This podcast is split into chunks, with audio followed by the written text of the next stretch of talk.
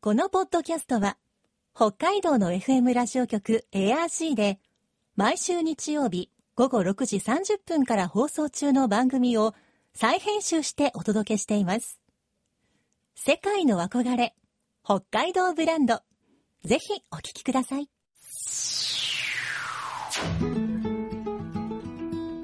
今、世界から注目される北海道。この番組では、北海道が世界に誇る自然、文化、産業などをピックアップ。北海道の持つ魅力や可能性をゲストの方に伺います。お相手は鈴木舞です。今回のテーマは、俗縄文文化。およそ2000年前、弥生文化が西日本から東北地方に広がります。一方、北海道に弥生文化は広がらず、縄文文化から続く、俗縄文文化が発展します。当時、北海道に住む人々は、他の地域とも盛んに交流し、南の弥生文化や北のサハリン、そして大陸の影響などを受けながら、本州とは違う北海道らしい文化を形作っていたと言われています。今週と来週は、北海道埋蔵文化財センターの鈴木誠さんに、俗縄文文化について伺います。今日のお話のポイント。鈴木舞のマイポイントは、東西。東から西へ。世界の憧れ、北海道ブランド。この番組は、あなたの明日を新しく、北海道創価学会の提供でお送りします。今週と来週は、神戸財団法人北海道埋蔵文化財センター常務理事の鈴木誠さんにお話を伺っていきます。鈴木さんよろしくお願いします。よろしくお願いいたします。まずは、俗縄文時代とはいつからいつまでの時代になるんでしょうか？そうですね。あの、現在だとウィキペディアとかいろんな情報があると思うんですけども、そういうような一般情報ではですね、えー紀元前3世紀から7世紀までと。で、まあ、あの、研究者の間ではですね、もうちょっとあの始まりが古くなりまして、紀元前5世紀後葉から7世紀までと。で私は最近考えているのは、えーそうではなくて、えー東と北海道東と西と分けましてですね、大雑把に東の方からは道までは紀元前7世紀後葉からと道南の方は紀元前5世紀後葉からとちょっと北海道の中でも、えー俗縄文になる時代がちょっとずれるというふうに、えー考えています。うん。まあ、世紀で言ったら2つ。じゃあ大体200年ぐらいそうです差があねった。同じ北海道内でも結構な地そう域ですね。差があるものやは。り道内の中でも津軽海峡に面した道南っていうのは、あの、青森の影響が大きいもので、はい。で、そもそも俗縄文っていうのが、大体、まあ、日高山脈から東の方の影響で成立するというふうに考えられますので、どうしても東の方が古くて、西が新しくなると。はいそういう考えですね。はい。それでは、俗縄文時代の頃の人たちはどのような食生活をしていたんでしょうか？はい。えーとですね、それは残った人骨から直接わかるものと、それから遺跡から出土する遺物からわかるもの。で、そういうものにから考えるとですね、北海道は、えー基本的には、まあ、あの、縄文以来食べ物が全然変わらなくてですね、それが本州の同時期の人たちと比べるとちょっと変わっていてですね北海道では海産の大型の怪獣をよく食べていたと。はい。怪獣ってのは難しいですかね。まああのトドとかはい。アザラシとか、はい。まあ、そういうような海に住む獣を取っていたと。いうところが本州とはちょっと違うところ。うん。まあ、そういったものも狩りをして捕まえていたということですよね。そうですね。単純に美味しいのかな？どんな味がするのかなと思ってしまいました、ね、脂肪でしょうね、脂肪ですか、はい。確かにあんまり暖かい海にいるものでもないですし。ええ脂肪をおそらく取るために取っていたんだろうと思います。対してほ東北北部では魚とか陸産動物だから、まあ、鹿とかイノシシとかいうふうなものを食べていたと。で植物に関しては、えー、と北海道はですねアワキビヒエなどとあの雑穀を栽培するのが8世紀以降なので、はい。それ以前だとするとほとんど栽培っていうのがなされてなくてまあ冷えの類ですね。冷えは縄文時代からやるんでそれぐらいをまあ食べていたと。それで東北の方はですねそれよりもっとこういろんなあの雑穀を食べてますんで東北ではやや植物に偏り、どうあの北海道では動物に偏ると。そういうようなこうまるっきりこう食生活が違っていたというふうに考えられています。まあ、この頃も自分たちの身の回り、まあ、もしくはこう山の中海で取ったものを食べていたと。そうですね。なるほど俗縄文時代の頃の人たちは当時どのような住居を建てて暮らしていたんでしょうか？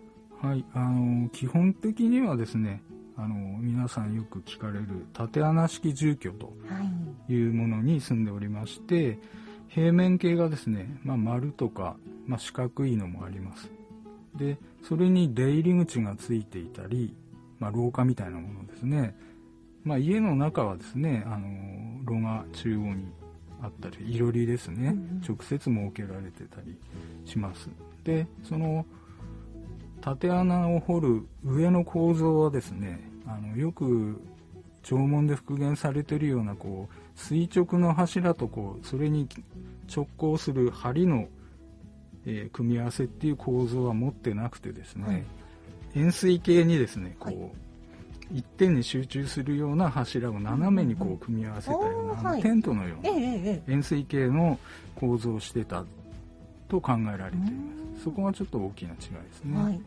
でこのようなその俗縄文の住居の形っていうのはですね実はまあこれもあの道東の方からあの縄文まあ前洋の初めの頃に、えー広がってきて次第に西に西に広がっていきますね。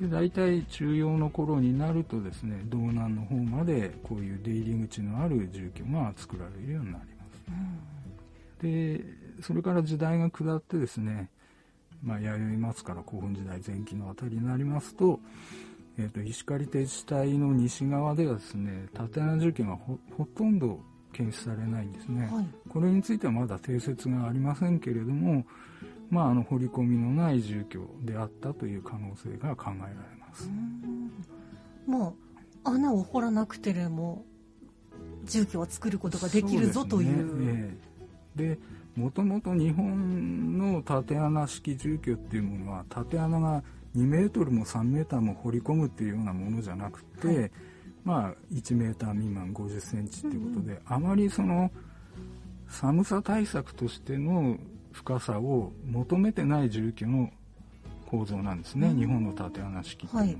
なのでそれが50センチが0センチになってもですねあの上屋の構造さえしっかりしてくれば、住むのには不自由はなかったんだろうということが考えられますね。ある時点から掘らなくてもいいんじゃないかっていうふうに移行していったんでしょうか？そうですね。で再び地面に穴を開けるようになるのはこれはまあ8世紀ぐらいにまたあの青森の方から影響を受けて地面をこう50センチぐらい掘る縦穴式に再び変わっていきます。へえ私もあの縦穴式住居の後あの、まあ、札幌でしたら知事交換の庭とかで見たことありますけれど確かにすごく深くはなくてあなんだかくぼんでるなくらいの深さでしたね。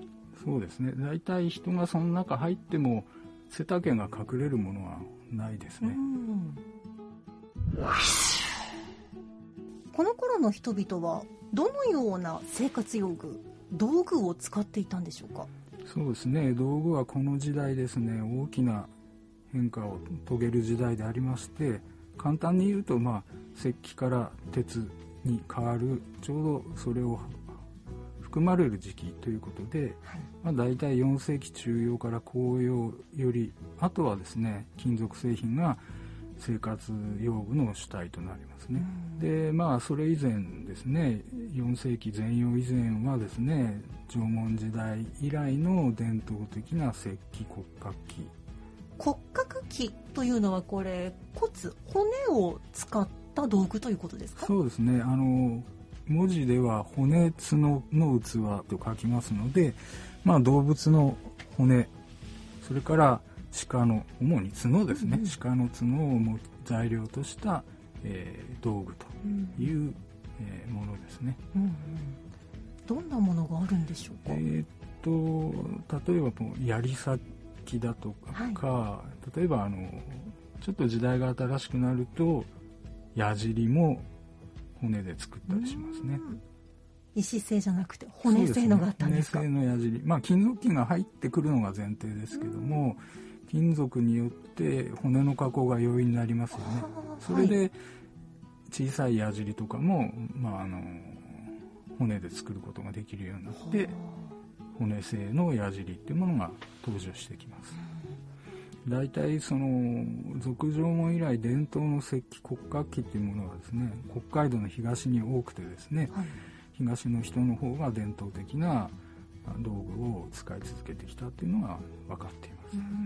うん。で新たに登場した、えー石器などにはですねあの柄のついたナイフだとかそれからあの魚形石器といいまして魚の形に似せた疑似絵兼重りというものもありまして、えーそういうものは南から入ってきてさっき言った、えーナイフみたいなものは道東から来ると。いろんな地域の新しいものがあの北海道で、えー使用され始めるうん。というところがあります。はい、やはり北海道はまあ全体が海に囲まれているのでいろいろな違う土地の文化が入ってきやすいというのはあったんでしょうか？そうですね。大体あのーまあ道南行かれて青森の方を見るともう岬が見えますし、道東の方行かれて見ると対馬が見えますし、稚内ではまあカラスが見えるはい。ということなので、えーまあそういったこうなんていうんですかね外との交流っていうものがまあ容易にできる地域でもあったということだと思います。うんそれぞれの近くから入ってきたものがやがてこう時間をかけて道内広まってまた新しいものになっていってみたいなそうですね。まあ金属製品に関しては、まあ、あまりその道内独自のものっていうのは、まあ、1個ぐらいはあるんですけれども、まあ、石器に関してはあの北海道の得意なものっていうのが多々ありますね。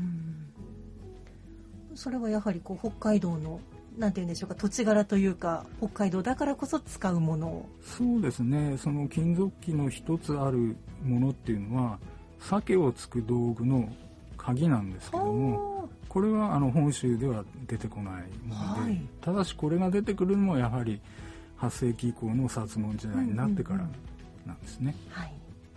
おそらくは鉄の胸筋がふんだんになるとそういった道具も鉄器に置き換わると、うんうん。そういうことだと思います。はい。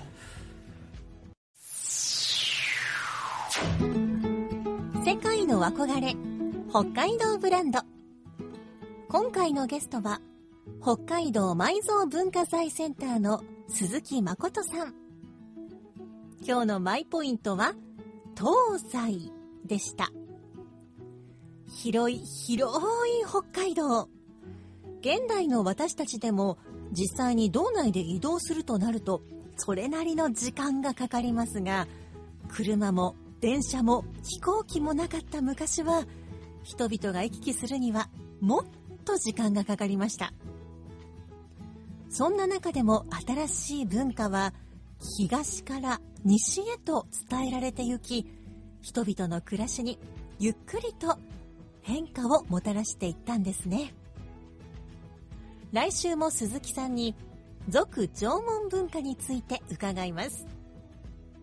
さて、この番組では皆さんからのメッセージをお待ちしています。番組の感想やあなたの思う北海道ブランドなどぜひお寄せください。クオカード3000円分を毎月抽選で1名の方にプレゼントしています。詳しくは番組のホームページをご覧ください。北海道ブランド。